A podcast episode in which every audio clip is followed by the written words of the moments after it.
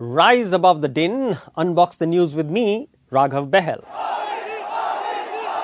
Prime Minister Narendra Modi's sprint uh, towards the stunning uh, 2014 victory had actually begun uh, on the 6th of February uh, 2013 at uh, Delhi University's or DU's uh, Shri Ram uh, College of Commerce. मेरा देश दुनिया का सबसे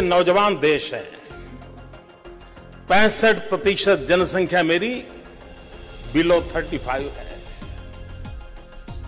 पूरा Europe बूढ़ा हो चुका है चाइना बूढ़ा हो चुका है लेकिन दुर्भाग्य मेरा यह है कि इतनी बड़ी अपॉर्चुनिटी इतना बड़ा डेमोग्राफिक स्कोप इसको हम उपयोग नहीं कर पाते ये सबसे बड़ी चैलेंज है Now, there are uh, four other reasons why DU and what happens on that campus is crucial for Modi and BJP. Number one, uh, its 2 lakh students uh, drawn from all over the country are the closest surrogate uh, for the young India that uh, fanatically uh, supported Modi in 2014 and can uh, catapult him again to power in 2019. Number two, since quotas were introduced for other backward caste uh, students around uh, 2006.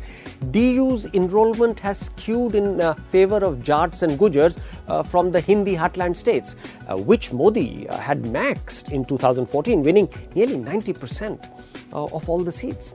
Number three, BJP's and Congress's numbers in DU are a very solid uh, uh, proxy for NDA's and UPA's national uh, vote shares among students. Um, for example, an uh, RJD supporter from Bihar is likely to uh, vote for the Congress, while uh, a TRS voter from Telangana could ballot for the BJP in DU because the regional parties are not present here. Number four, even when the BJP was polling in single digits at the national level, remember it got only uh, 7.35% of uh, uh, the votes in the 1971 uh, Lok Sabha polls, it was winning winning DU polls. Uh, current Finance Minister Arun Jaitley was president of the Delhi University Students' Union or DUSU in 1974.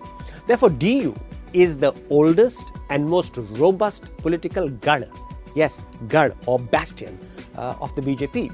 So, if there is a, a, BJP or Modi wave in the country, it must register with gale force uh, in DU. Given this reasoning, here are the key data pointers from the DUSU polls of uh, September 2018. Number one, BJP or uh, ABVP has not gained a cent uh, since Modi's tidal wave in 2013. Its uh, vote share has been rock steady, even stagnant, some would call it, at 35% from 2013 through uh, to 2018, although uh, 2017 saw a dip to 27%. Number two, uh, Congress or uh, NSUI has gained gained a healthy five and a half percentage points from under 27% in 2013 to over uh, 32% in 2018. Uh, Aam Aadmi Party plus uh, the Left Alliance polled nearly 14% of uh, the vote. therefore, the anti BJP vote was 46%, uh, since the BJP is uh, uh, anathema for AAP and left voters. Now, if uh, we map these numbers on other data uh, coming from other polls and by elections, we can now say with a, a, huge amount of confidence that vote shares across the country are hardening at 36% for NDA, 32% for UPA, 14% for potentially anti BJP regional parties, uh, and 18% uh, uh, for the rest. But wait. Pro Modi experts always accuse us uh, of ignoring a very crucial variable, uh, you could even call it uh, an imponderable, and that's Prime Minister Modi himself.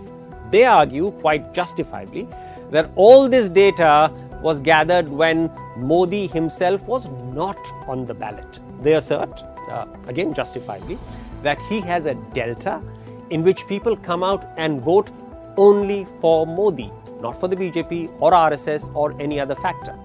Now, uh, I call this the peak uh, Modi uh, phenomenon, and here is how uh, we can try to estimate it. Now, before Modi, the highest that the BJP had hit was 25.59% in the 1998 uh, general election. So let's call this uh, the core BJP vote. Uh, to make a uh, generous pro Modi assumption. Yes, yes, yes, trolls, we do this too.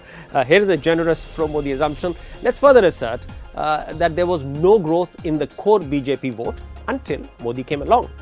Now, in 2014, uh, Modi took BJP to 31.34% of the national vote. Therefore, Modi solely by himself added 5.75 percentage points uh, to the BJP's vote.